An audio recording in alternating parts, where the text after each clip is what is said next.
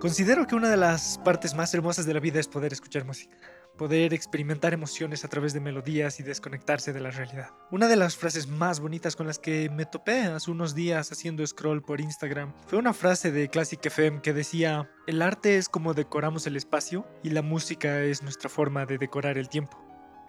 Amé cada segundo de leer esa frase porque creo que es totalmente cierto. Somos seres sensoriales y no basta con percibir visualmente. El hecho de que podamos transmitir emociones de forma sonora me fascina. Por eso comencé este podcast. Porque quiero que la gente se concentre mucho más en lo que tengo que decir que en lo que están observando en la pantalla.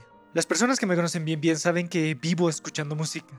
Y no soy un profesional del tema que voy a tocar hoy. Estoy muy muy lejos de ser un experto. Y de seguro los músicos estudiados saben incluso mucho más que yo en todo este ámbito. Solo soy una persona que disfruta de sentarse y escuchar y escuchar y escuchar. Así que hoy te voy a hablar de música. Específicamente de la música clásica. Y de cómo no necesitas ser un experto para poder apreciarla. Ayuda, sí. Pero quédate conmigo hasta el final y verás que, así como vas ahora, puedes entender todo lo que la música tiene que decir. La música nos ha acompañado a lo largo de nuestra evolución como humanidad. Ha formado parte de nuestra cultura desde los tiempos neolíticos, o es decir, final de la edad de piedra. Nuestra sociedad ha tenido tanta influencia de la música como la música de nuestra sociedad. E incluso llegamos al tiempo presente donde ahora tenemos una amplia gama de estilos musicales que incluso antes no nos podíamos imaginar que existirían. Yo quiero explorar cómo la música clásica ha formado parte de nuestra cultura y ha moldeado la sociedad alrededor del mundo. Cómo nos ha encantado, cómo nos ha dejado perplejos a lo largo de los siglos. Ha sido todo un viaje que la música ha experimentado a lo largo de los años. Desde la iglesia en épocas medievales con sus trovadores a la música del siglo XXI.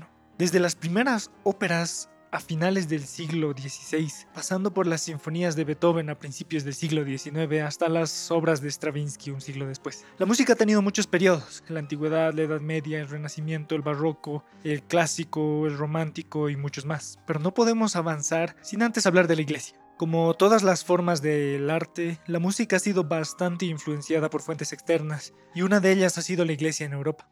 Antes la música era una forma de alabanza y no era considerada entretenimiento, y la cantaban los monjes sin instrumentos. Y por mucho tiempo la iglesia se resistía a cualquier cambio respecto a los cantos de los textos sagrados. Pero sabemos que lo único constante en el universo es el cambio. Y eventualmente nuevas ideas terminaron floreciendo y los coristas empezaron a cantar simples armonías en conjunto. Después embellecieron mucho más la música acompañándola con otras melodías. Y pronto se comenzó a acompañar con el órgano. Y así poco a poco la iglesia perdía el control sobre la música y la cultura. Y esto dio nacimiento a un nuevo movimiento llamado el Renacimiento. El tabú que en ese momento se tenía se fue disipando y los músicos empezaron a expresarse de forma más abierta. Y así la música empezó a expandirse a lo largo de toda Europa. Una vez fuera del control de la iglesia, la música encuentra su manera de entrar en las cortes aristocráticas de Italia, Francia e Inglaterra. Y estamos hablando más o menos de alrededor del 1600. Más o menos por esas mismas épocas, un grupo de intelectuales, liderados por los condes Bardi, fundan la Camerata. Y vino como una idea loca que era la oposición a la música que se componía en el Renacimiento. Y así nace esta nueva forma de entretenimiento, que consistía en combinar música y drama. Y así nace la ópera. Esto fue la sensación en las cortes aristocráticas y cada vez había mucha más demanda del público para escuchar ópera y música en general. Esto empujó también a que exista mucha más inversión en casas de ópera, salas de conciertos, teatros públicos, dando así una entrada a la época barroca. Y conforme el periodo barroco se fue desarrollando, comenzamos a tener grandes compositores, como Bach y Handel, quienes empezaron a incrementar la complejidad de las composiciones musicales. Incluso se podría decir que la era del alto barroco era mucho más expresiva, mucho más ornamentada y hasta considerada mucho más virtuosa. Y así, la edad de la razón y la ilustración científica fue pasando. Y comenzó a haber poco a poco más demanda de música mucho más elegante, que tenga mucho más balance y claridad. Y esto nos lleva al periodo clásico, de donde justamente la música clásica saca su nombre. Aquí conocemos compositores como Mozart, Haydn, Beethoven, quienes marcaron la tendencia en este periodo y establecieron nuevas formas musicales como las sinfonías de cuatro movimientos, los cuartetos de cuerdas y los conciertos en solo. Así, la música se fue volviendo mucho más popular en la clase media, incluso los instrumentos se hacían cada vez más accesibles. Y así damos la entrada al periodo romántico. Y este periodo, jalando toda la influencia del periodo clásico, resulta en un nuevo movimiento cultural, porque el romanticismo le da mucho más énfasis al individuo, a la expresión, y en términos de música amplía mucho más la búsqueda por nuevos sonidos cuyas nuevas fuentes de inspiración se basaron en el arte, la literatura, los paisajes y sobre todo la experiencia humana. Y en este énfasis en la experiencia humana y en el individuo surgen incluso mucho más compositores, como Tchaikovsky o Chopin. Y así poco a poco los compositores fueron buscando nuevas maneras de expresarse. Y aproximadamente un siglo después, tal vez un poco más, eventualmente comienzan a aparecer nuevas expresiones, como el jazz, el pop, el rock, y poco a poco nos vamos alejando cada vez más de la música clásica.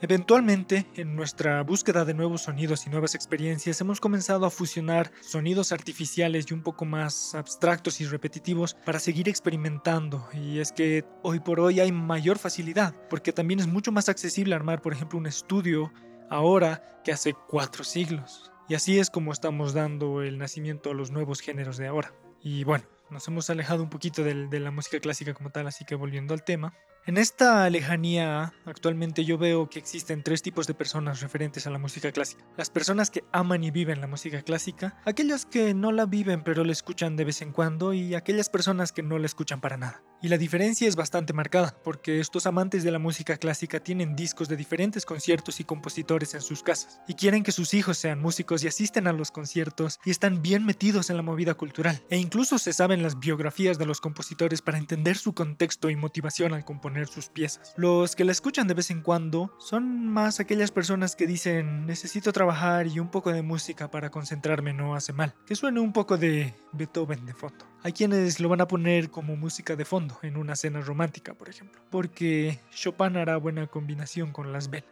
o incluso quienes la ponen para acompañar mientras leen un libro. Y finalmente están las personas que no la escuchan porque simplemente no se han dado la oportunidad de escuchar. No conocen muy bien por dónde empezar y piensan que es algo mucho más reservado o para otro tipo de personas. Y en esa ese en esa sensación de mejor no me meto donde no conozco, no, no, sé cómo ponerlo en una palabra, pero en esa sensación simplemente deciden no meterse con la música clásica. Pero la música clásica es para todos. A veces solo necesitamos ese pequeño empujón para poder descubrirla y adentrarse en este mundo. Así que mi misión hoy es que justamente tú también puedas darte esta oportunidad de escucharla y vivirla aunque sea por unos minutos. Y este episodio no va a acabar hasta que también te lleves esa emoción que la música clásica trata de transmitir. Porque no tengo la más mínima duda de que a ti también te puede gustar. Y es que no es solo escucharla y ya. Por ejemplo, estás sentado con tus amigos o pareja, concentrado, tratando de entender la música mientras suena solo para abrir los ojos, para observar a nuestra pareja y darnos cuenta que se ha dormido. No, ¿qué haces? Despierta, escultura. Lo único que generaremos con este comentario es que lo disfruten menos, que se sientan avergonzados y no se animen la próxima a darle otra oportunidad por miedo a ser juzgados. En lo que uno tiene que enfocarse más es en sentir la emoción que la pieza trata de transmitir. Las complejidades musicales, todas las tecnicidades, déjalas a los músicos profesionales. Si estás comenzando, comienza por sentir la emoción. Si es necesario, asóciala a recuerdos, recuerdos bonitos de la infancia, recuerdos tristes, nostalgia, alegría, impotencia, e incluso inspiración. Deja que la música te deje esa sensación que nos da cuando volvemos a casa después de un día largo, largo. Ese suspiro al quitarse los zapatos, ese suspiro de... Hogar, dulce hogar. Deja que ese suspiro llegue a ti una vez que la pieza acaba. Ahora, quiero que te imagines que estás en la orilla de un lago, rodeado o rodeada de árboles.